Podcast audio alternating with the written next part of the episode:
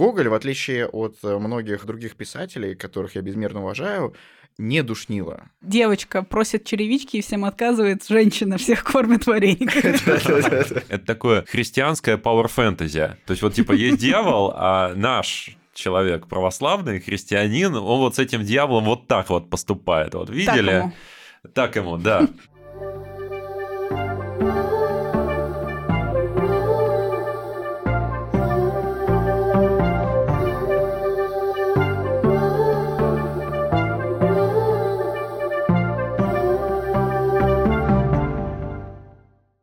Привет! Вы слушаете подкаст «Закладка», в котором мы обсуждаем книги в контексте мемов, психотерапии и соцсетей, чтобы не просто узнать, что хотел сказать автор, а понять важность этих текстов в наше время.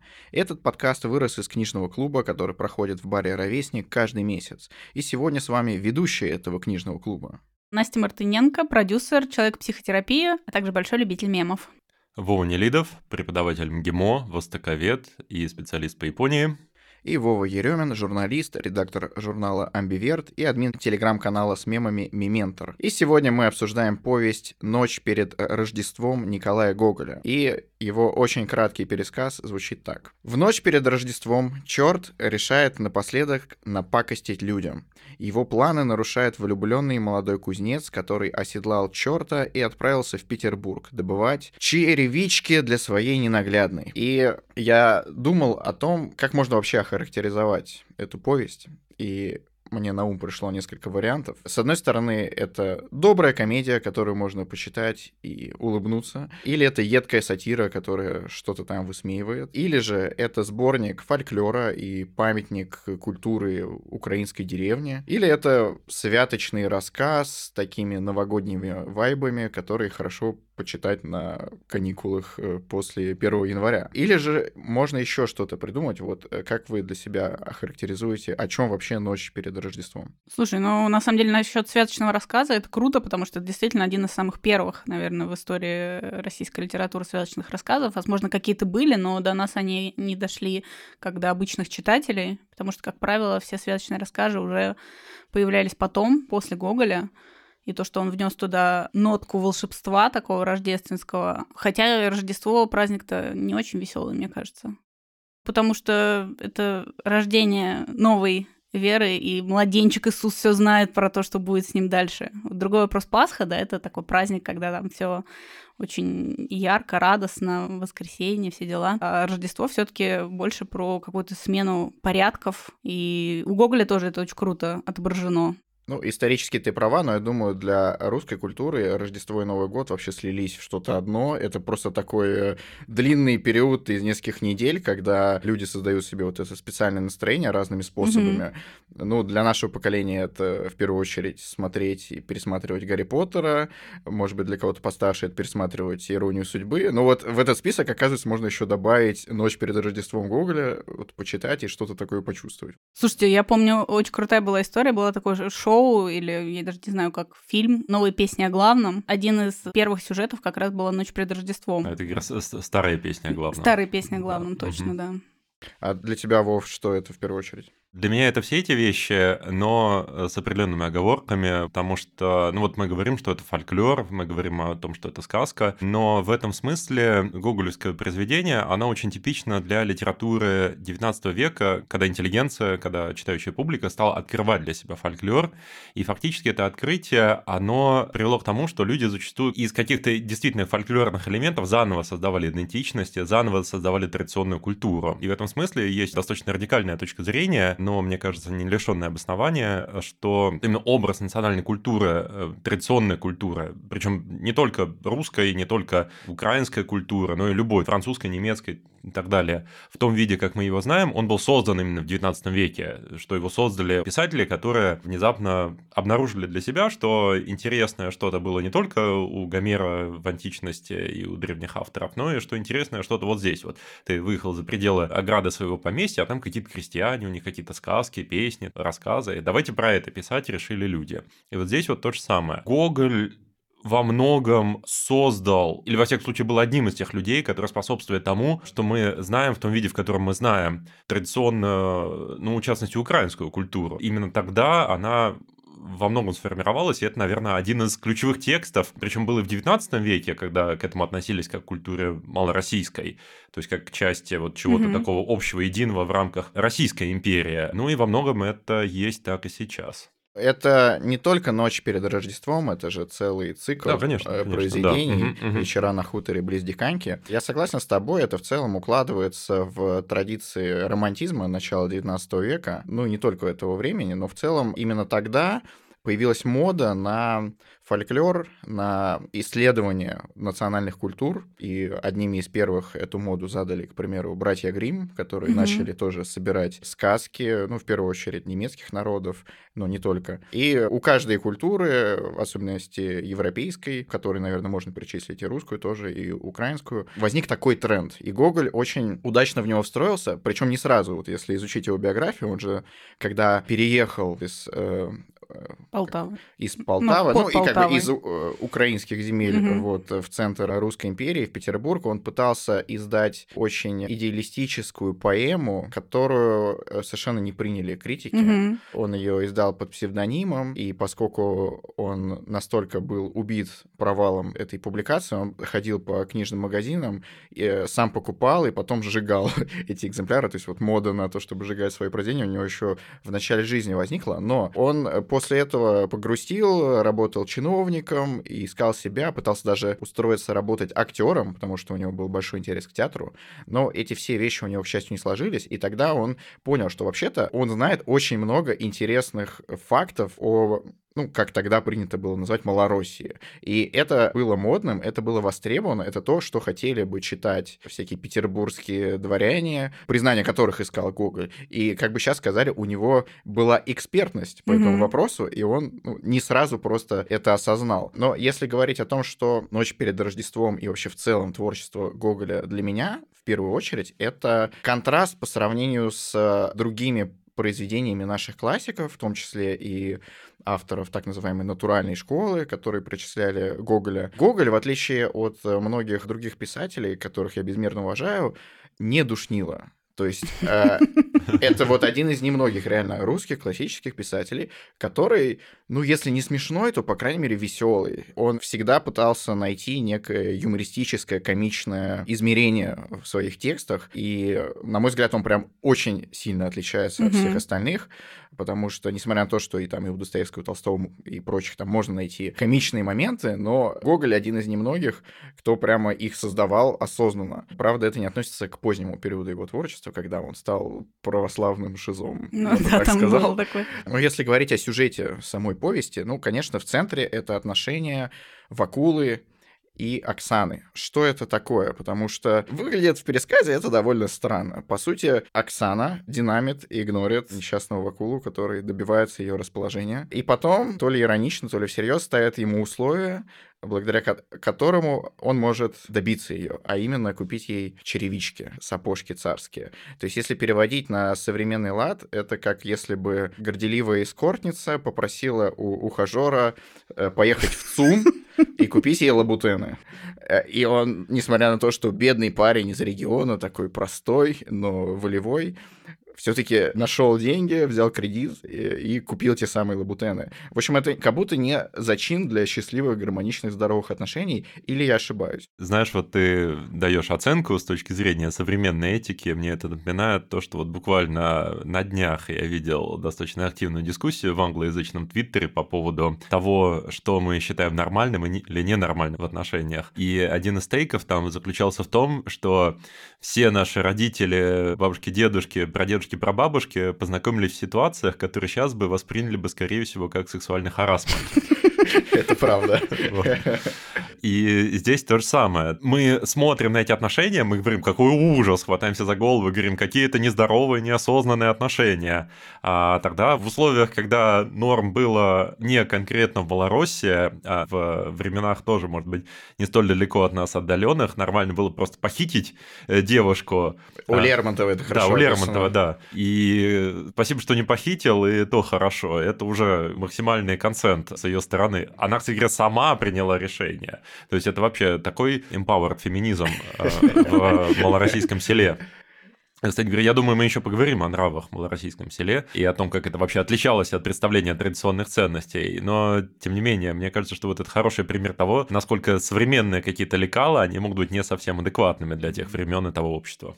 Ну, мне кажется, что это вообще классический сказочный сюжет, когда герою, Иванушке, дурачку или еще кому-то дают невыполнимое задание. То есть это настолько прям фольклорная классика. Мне вообще у Гоголя очень нравится то, что в отличие от других там святочных рассказов, у него есть такая эклектика, он как раз говорит про существование черта и одновременно про какую-то намоленность, Рождество, христианство. Это очень круто выглядит как раз потому, что вообще селах, в деревнях существовало двоебожие. А на самом деле оно до сих пор существует, и не только в селах, когда люди верят в домового и параллельно соблюдают пост и ходят на рождественскую службу. Я помню, как-то раз у меня была история, на работе была тетечка, и я приехала из Исландии, говорю, представляете, они вот верят, что нельзя ходить по могиле викинга, что нужно дороги строить так, чтобы различные волшебные существа не разрушить их дом. Она посмеялась, говорит, вот дураки там проходит неделя, она говорит, ой, я переехала, я, значит, взяла и в совочек собрала домового и перевезла в новый дом. Видите, это как бы 21 век, это было не так давно, и мне кажется, Гоголь очень круто это как раз показал в этом произведении. Да, люди, которые не верят в домового, должно быть э, доносным, я написал наука. Не, вообще ты очень верно подметила. Это и в целом актуально для современности, особенно для России, когда люди очень странным образом сочетают православие и язычество, но это уходит корнями, конечно, много веков назад, и то, как это описано у Гоголя, это очень характерно. Вот даже центральный ритуал, обряд, вернее, который описывается, это колядки, это же тоже не совсем супер традиционная христианская тема. Это вообще не христианская да, тема. Да, там есть... и упоминается, что это изначально был ритуал в честь какого-то бога коляды. Да-да, причем я поинтересовался, я вбил в Google отношение православия к колядкам.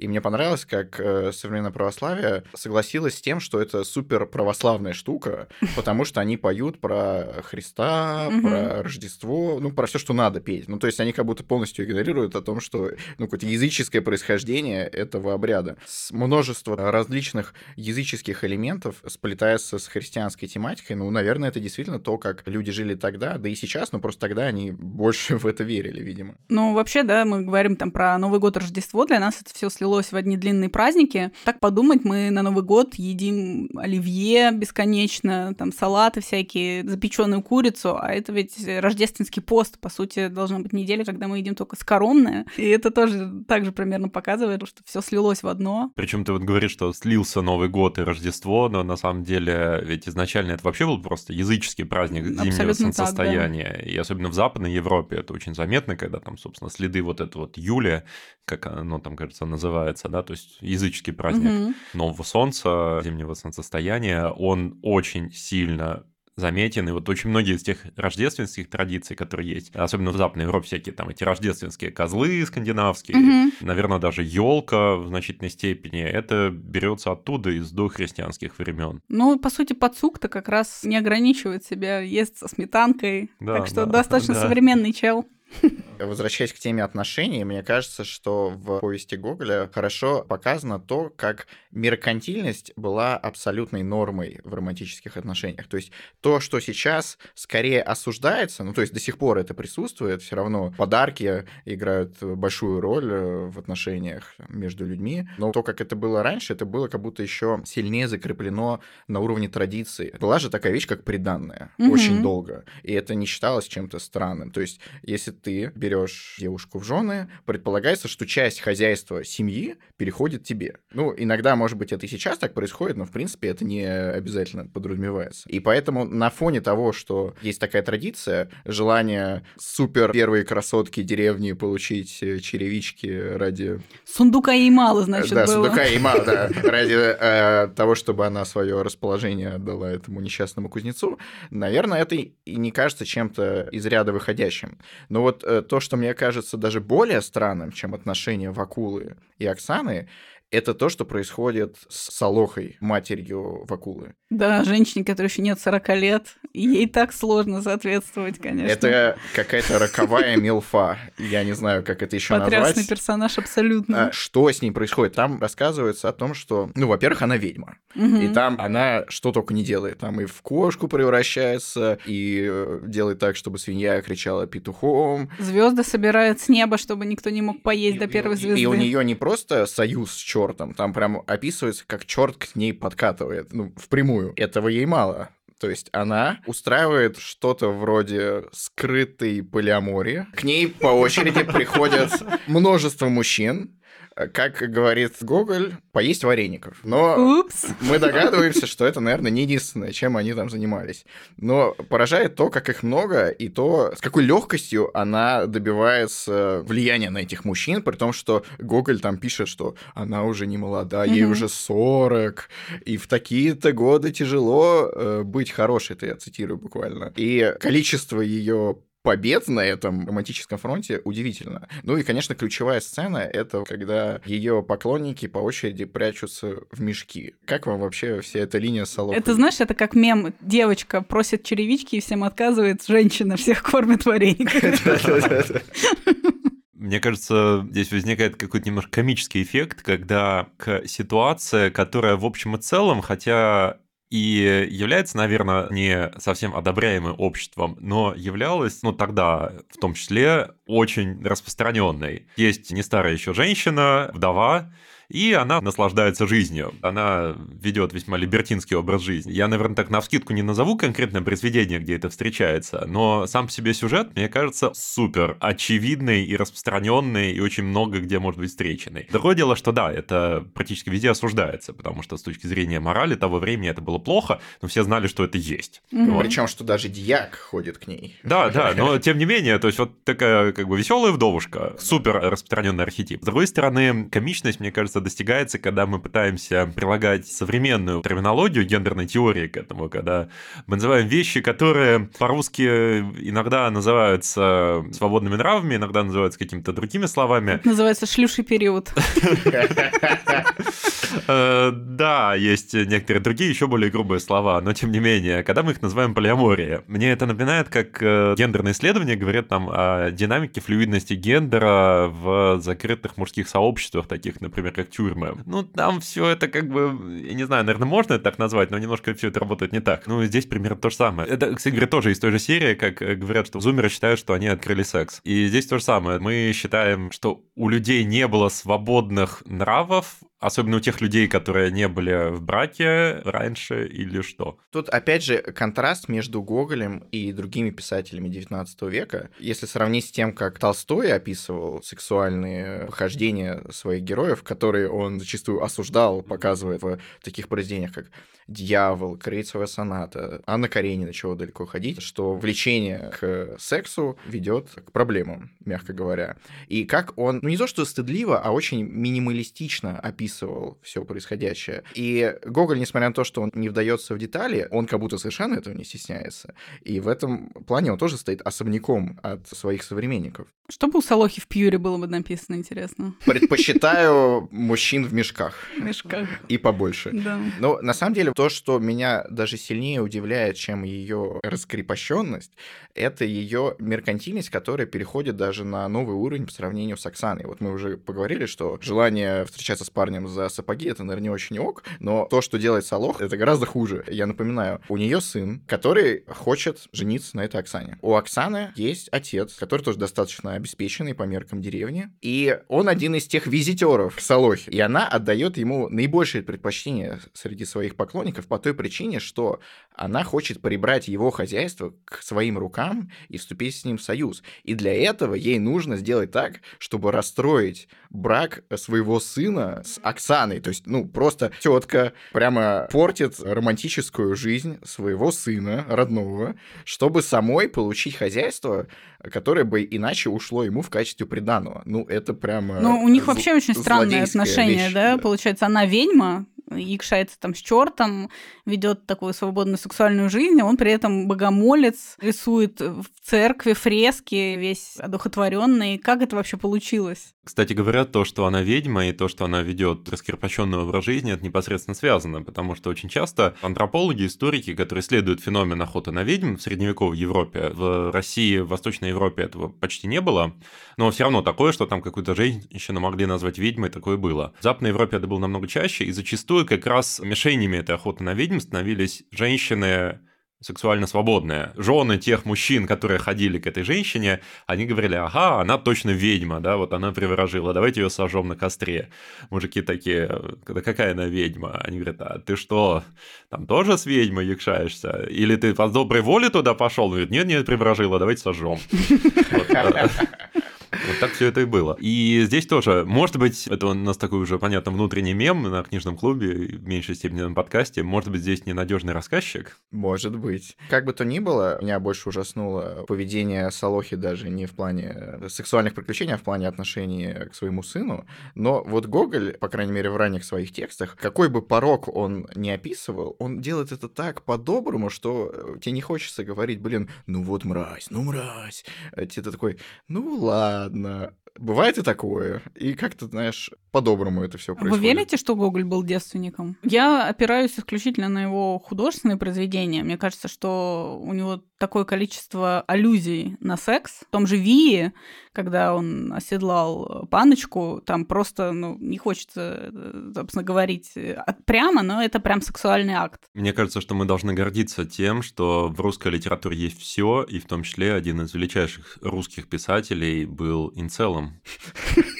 Ну, э, с этой точки зрения он занимался сублимацией. То есть, если он действительно был инцелом э, и девственником, у него не было секса, то он эту энергию, как бы сказал Зигмунд Фрейд, направлял в литературное творчество. Но в связи с этим я много раз слышу, что из-за того, что у Гоголя не было сексуального опыта, он неправдоподобно описывал все связанное с отношениями полов.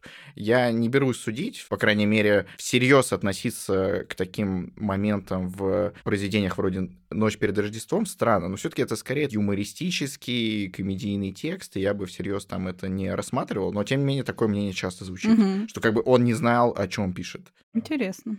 Но я предлагаю понять лучше, о чем все-таки писал Гоголь в нашей любимой рубрике «Книга мемов». Напомню, что в ней мы пытаемся понять, с помощью каких мемов можно разобрать литературные произведения.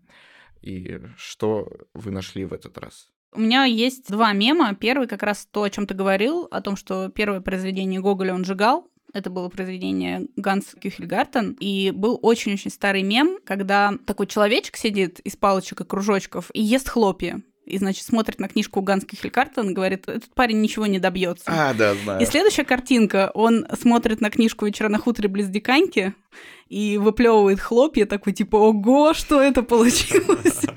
На самом деле, э, Google действительно очень резкий рывок сделал. То есть из э, статуса такого странного, бедного чувака, который приехал из отдаленного региона в столицу, э, не сумел добиться литературного успеха, работал чиновником и вообще непонятно кто, и проходит несколько лет, и благодаря вот этому сборнику «Вечера на хуторе» он становится звездой. Mm-hmm. И вот реально, я думаю, что его современник мог выплюнуть хлопья, когда прочитал какую-нибудь восторженную рецензию в литературном журнале на Гоголе. Второй мем у меня противопоставление Вакулы и Пацука. Значит, Вакула молится, держит пост, рисует в церкви, это вписываться в общество подсук и ест скоромные вареники. Быть счастливым. Быть счастливым, да. Мне очень нравится этот мем про то, что нужно идти своим путем. Абсолютно так. У меня мем связан с образом Вакулы, мы еще этого не затрагивали, но мне кажется, что сам себе образ его тоже заслуживает обсуждения с точки зрения одной из очень актуальных в популярном дискурсе сейчас э, тем, это проблема маскулинности. И в этой связи первый мем, он даже не мем, это, наверное, одним словом обозначение, это представление Вакулы как гигачада. потому что мне кажется, что сложно представлять себе этого персонажа иначе, в том числе потому, что огромное количество выражений в книге, которые описывают его именно так, что он взял мешки, которые не могли бы поднять два дюжих человека. Он э, гнет одной рукой подковы и как медные... гречневые блины, я почему-то очень хорошо это запомнила. Да, да, и медные пятаки. Второй мой мем тоже связан с образом этого центрального персонажа, и он как раз связан с его отношениями с чертом. Это мем, который мы, по-моему, даже где-то уже использовали, это мем с двумя желтыми собаками, где одна такая мускулистая накачанная собака, которая воплощает что-то сильное и крутое и заслуживающее уважения, а другая такая э, грустная, слабая собачка. И вот как раз мускулистая накачанная собака это будет Вакула, который э, оседлал черта и на нем э, слетал в Петербург. И после этого еще отхлестал черта хворостиной. А грустная собачка это будет Фауст европейской литературы, который такой, ой, я заключил договор с дьяволом, продал ему душу, и теперь я попаду в ад. Вакула действительно соответствует образу гигачада, причем в таком комично-иронично-маскулинном понимании, вот особенно в моменте, когда он такой блин, далась мне эта Оксана, я так уже подурнел из-за этой глупой любви. Вот прям такой Райан Гослинг, который в середине фильма а, передумал гоняться за красоткой и решил преследовать свои цели. И мы такие, да, он литер или я.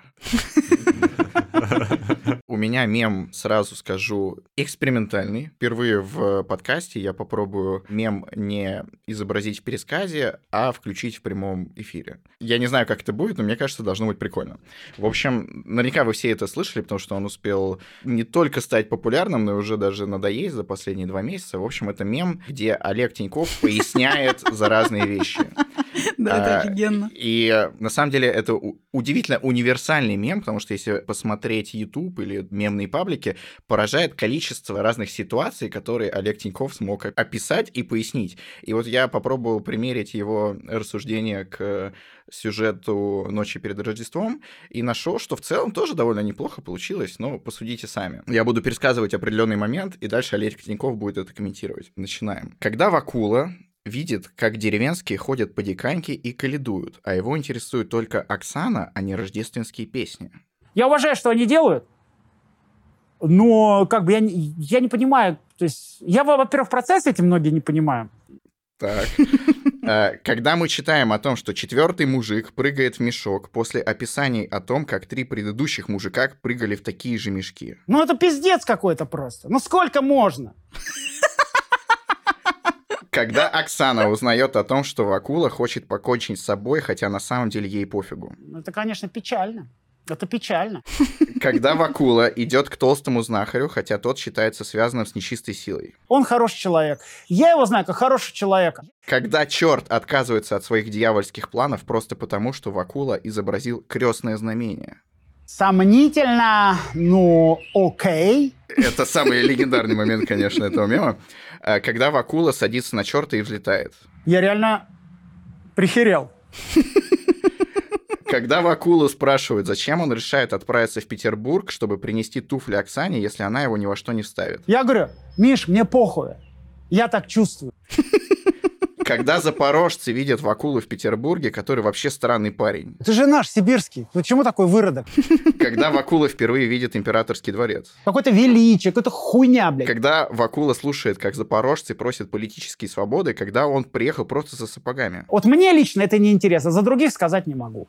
И, наконец, когда Вакула просит у императрицы ее туфли. Это было не просто смело, это было пиздец как смело.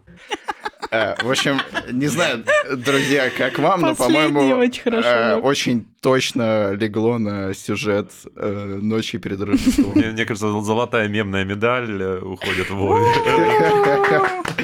Да, я потратил много времени на то, чтобы выстроить еще сюжет в хронологической последовательности, чтобы Олег Тиньков комментировал то, как это происходило именно в истории Гоголя. Ну, кстати, мы мало говорили еще про Екатерину. Да, я думаю, мы вернемся к этому. Угу. Но прежде я хочу предложить вам обсудить, насколько это вообще смешно, потому что у Гоголя, по крайней мере, очень много лет подряд сохранялась репутация, ну, такого стендап-комика. Мгм. Ну, задолго до того, как вообще возник интернет, стендап и прочее, в 19 веке, в 20 веке, действительно было такое, что кто-то мог начать читать Гоголя кому-то, чтобы посмеяться. Ну, примерно сейчас, как э, прийти на какой-нибудь стендап-разгон, и люди смеялись. Либо они просто цитировали что-то из Гоголя, но это примерно как мы цитируем мемы сейчас и тоже угораем. Эту функцию выполнял Гоголь. Хочу спросить у вас, ну вот было ли вам смешно и вообще Возможно ли так смеяться над литературой в 21 веке, как это делали там в 19 Ну, это ржака, мне кажется, тотальная просто. Ну, ты прям смеялась. Когда первые разы читала еще в А. школе, и мне было очень смешно. Ну, а какой момент тогда самый смешной? Очень смешно, когда они ругаются и э, думают, что в мешке кабан,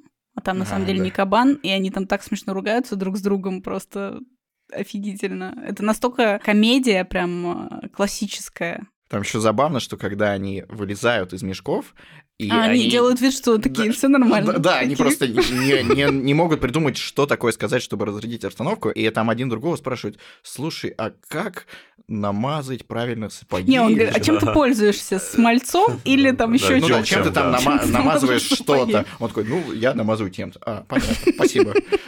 Ну, то есть такой, да. Не знаю, мне вот эти моменты с Алохой и деревенскими жителями были очень смешные. Мне кажется, что вообще сам феномен юмора идет какими-то волнами.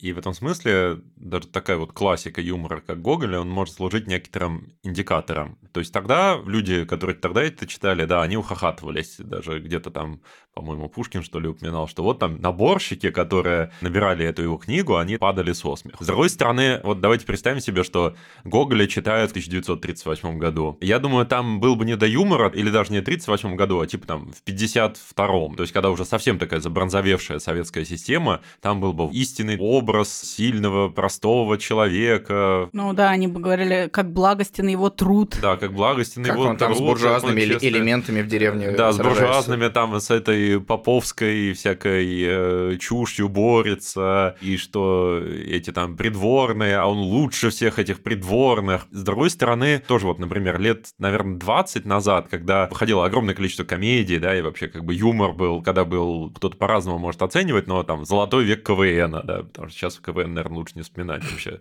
что это когда-то такое было, но тем не менее, тогда это, наверное, тоже был бы повод посмеяться. А вот сейчас, если мы начнем обсуждать такую среднестатистической, молодежной, продвинутой аудитории, здесь будут говорить про то, что какой кринж, э, какие вот а, отношения у них нездоровые, а что, а как он себе при дворе, когда там обсуждают политические свободы, а он начинает со своими черевичками. Наше время, мне кажется, это время, которое отходит от юмора в пользу каких-то более серьезных вещей.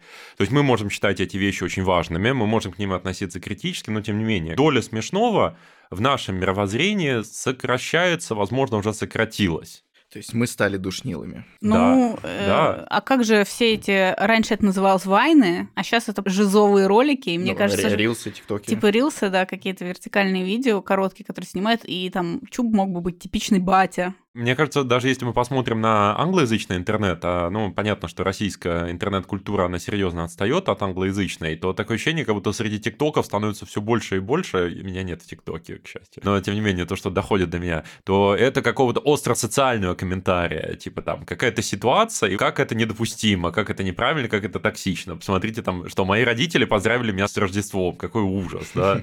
А, Типа там, родители спросили меня, когда я приведу девушку на День Благодарения, тоже какой кошмар. Не, ну сейчас это скорее бесконечный поток разных молодых людей на Западе, которые надевают меховые шапки и слушают Катю Лель. Ну, Э, да. это, свеженький тренд. Это особенный жанр. Ну, на самом деле, я частично согласен с тем, что сказал Вова, но я хотел бы добавить, что мне кажется, что у нас в целом притупилось немного чувство смешного, потому что мы слишком присыщены юмором и комедией. То, что Пушкин говорил, как ухахатывались наборщики Гоголя, ну, понятно, у них же не было ничего. Они там друг другу пересказывали какие-то анекдоты, но не более того, у них не было потока 24 на 7 каналов с мемами, тиктоков, бесконечных зарисовок, интернет-паст и прочего, и прочего, и прочего. Ну, просто это, ну, можно сравнить с пресыщением от еды. Если человек редко ест и голодает, то и даже там обычная булка хлеба ему покажется деликатесом, а человек, который жрет проживет с утра до ночи, ему и там какое-нибудь супер блюдо из мишленовского ресторана покажется пресным. Ну и то же самое с юмором. То есть мне кажется, что просто современный человек настолько присыщен, ему сложно в литературной форме что-то испытать, прям чтобы очень сильно посмеяться, как это было в 19 веке. Тем более, что многие вещи тогда были в новинку, а сейчас уже кажутся штампом. Ну, то есть та же самая сцена с э, мужиками в мешках, это как будто ситком mm-hmm. из нулевых, из 90-х. Ну, это что-то вот на уровне даже не друзей, а что-то вот что-то было до друзей. Вот, знаете, какие-то первые ситкомы, прям такие телевизионные. Это то, что тогда скорее ну, было забавно, смешно, но сейчас это скорее банально тоже твои слова меня навели на такое продолжение этой моей мысли, то, что сейчас роль юмора снижается. Вот когда ты говоришь про то, что когда человек присыщается, да, но когда человек присыщается чем-то, то ему хочется все больше и большей интенсивности или там концентрации этого удовольствия. И в этой связи даже анекдоты. То есть анекдот, что такое было в 19 веке, это была просто забавная история из жизни. Сейчас анекдоты уходят из массовой культуры, но тем не менее. То есть это намеренно, вот как бы сконцентрированная, максимально абсурдная, максимально юмористическая ситуация. То есть сейчас то, над чем мы будем смеяться, прям смеяться, ухахатываться, это, ну, я не знаю, какая-нибудь там копипаста, которая тоже предельно абсурдная, которая предельно смешная, выверенная сотнями тысяч пользователей интернета, проверенная на них. И в этой связи гоголевский юмор — это как будто бы вот какой-то такой оригинальный, низкая концентрация юмор, который тогда людям очень заходил, а сейчас вот нам уже этой низкая концентрация не хватает. Ну да, это как если раньше в начале пути какой-нибудь алкоголик мог довольствоваться легким пивом, то сейчас, чтобы охмелеть, ему нужен прямо высокоградусный напиток по ядрёнее, чтобы Не знаю, я хихикаю над Гоголем. Ну вот Настя хихикает, так что, видимо, что-то меняется, что-то остается вечным. Вот из последних произведений, над которыми я очень сильно смеялся, это как раз была Норма Сорокина. Ох. Особенно письмо, это просто великолепно. А, Мартин Алексеевич. Да, это просто такой развал. Хотя достаточно мрачный в то же время. Мрачно, но очень смешно. Да, уже был э, запрос на то, чтобы обсудить, а, что происходит в Петербурге, конкретно в Императорском дворце, потому что там как будто даже немного меняется жанр произведения. То есть, если до этого это был скорее фольклор плюс комедия рождественская, безобидная, то там уже какое-то политическое измерение начинается. То есть, ну, нужно понимать угу. контекст. Гоголь пишет, оглядываясь назад, это примерно как э, Пушкин и его «Пиковая дама». Да, там почти сто лет разница Да, значит, и Гоголь, э, будучи в 1830 году, он оглядывается на там 1770 какой-то год примерно. Это именно та эпоха, когда последний э, момент перед тем, как Запорожская сечь, как вообще немного независимая автономная сущность в Российской империи, полностью потеряла свою автономию, и это, по сути, было таким таким закрепощением. И вот то, что вот эти запорожцы туда приезжают поговорить с царицей, это, ну, по сути, такой политический месседж. Я не знаю, что именно имел Гоголь под этим, или имел ли вообще. Это один аспект. Второй аспект — это то, что, наверное, советские критики или учительницы литературы в советских школах говорили вот про контраст между вот простым парнем Вакулой и тем, какие там все эти пошлые дворяне, генералы, это императрица. Для вас, в первую очередь, что в этой сцене и какое оно значение? Ну, вообще, мне кажется, что у Гоголя, даже если мы там вспомним Тараса Бульбу, это новый мир мир и старый мир. И здесь тоже история в том, что это действительно происходит все за год до нового мира, до новой морали, до появления уже имперских влияний на Малороссию, Запорожскую сечь и тут же как раз приходит э, в голову то самое Рождество, тоже, по сути, разница между миром старым и миром новым с новой моралью. Я думаю, что Гоголь тоже не дурак, что он действительно мог такие вещи спокойно прописывать, и это казалось ему очень органично. Не то, чтобы он такой, я имею в виду вот это, вот потому что я так хочу тыкнуть, просто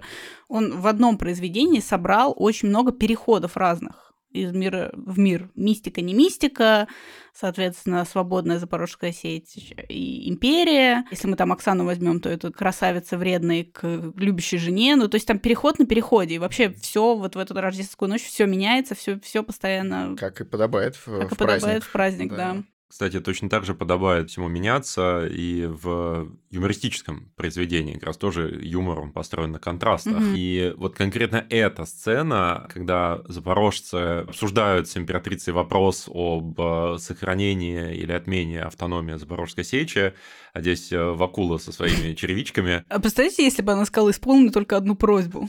Да, да. Так, По сути, так, и было, он же было. за них ответил. За да, них чего вы ответил. хотите-то? Он такой, ну все, никакой свободы, да, ты черевички держите. Мне это напоминает Вот э, эти вот такие сюжеты, которые стали уже тропом. Путешественник во времени попадает, Попадает, да, да. попадает в какую-то другую ситуацию и что-то такое, что можно не допустить Гитлера к власти, да, или не допустить еще чего-то, а человек э, своими неуклюжими попытками полностью меняет ход истории.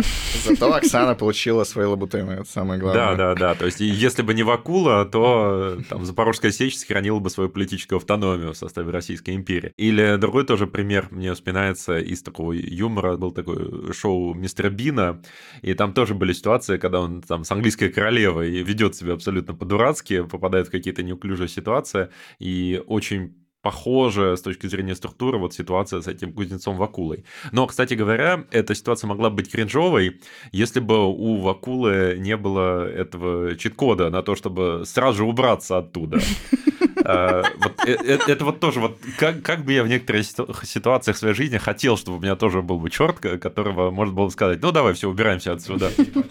Да, он в той же серии, как тебе иногда кажется, что как бы было хорошо, если можно было сохраняться и загружаться в жизни. О, да. Ну да, это такой референс Гарри Поттеру, где они там путешествовали по дымоходу или там почему, с помощью специального порошка. И, в общем, поскольку у нас специальный такой новогодний выпуск, я думаю, что мы обратимся к рубрике, к которой мы редко обращаемся, а именно шиперинг. Я напомню, что в этой рубрике мы думаем о том, как персонажи этого произведения могли бы взаимодействовать с персонажами из других вселенных. С кем бы вы сшиперили героев «Ночи перед Рождеством»? Ну, у меня был шиперинг, или скорее, может быть, даже сопоставление или сравнение, да, персонажей, потому что мне кажется, что шиперинг это оно и есть. Опять-таки, Вакула, с точки зрения того, как он описывается, как он себя ведет, и в частности, как он себя ведет с чертом.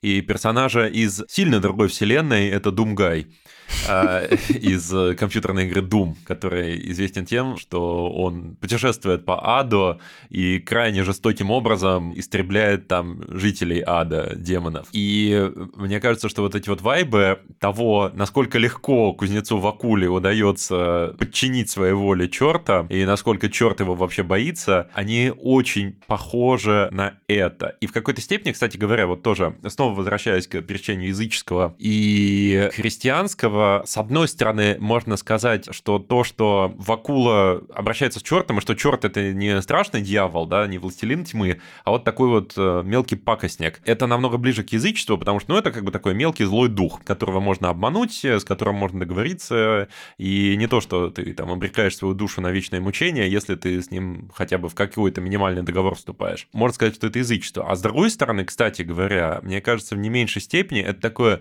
христианское power fantasy. То есть вот типа есть дьявол, а наш человек православный, христианин, он вот с этим дьяволом вот так вот поступает. Вот видели? ему.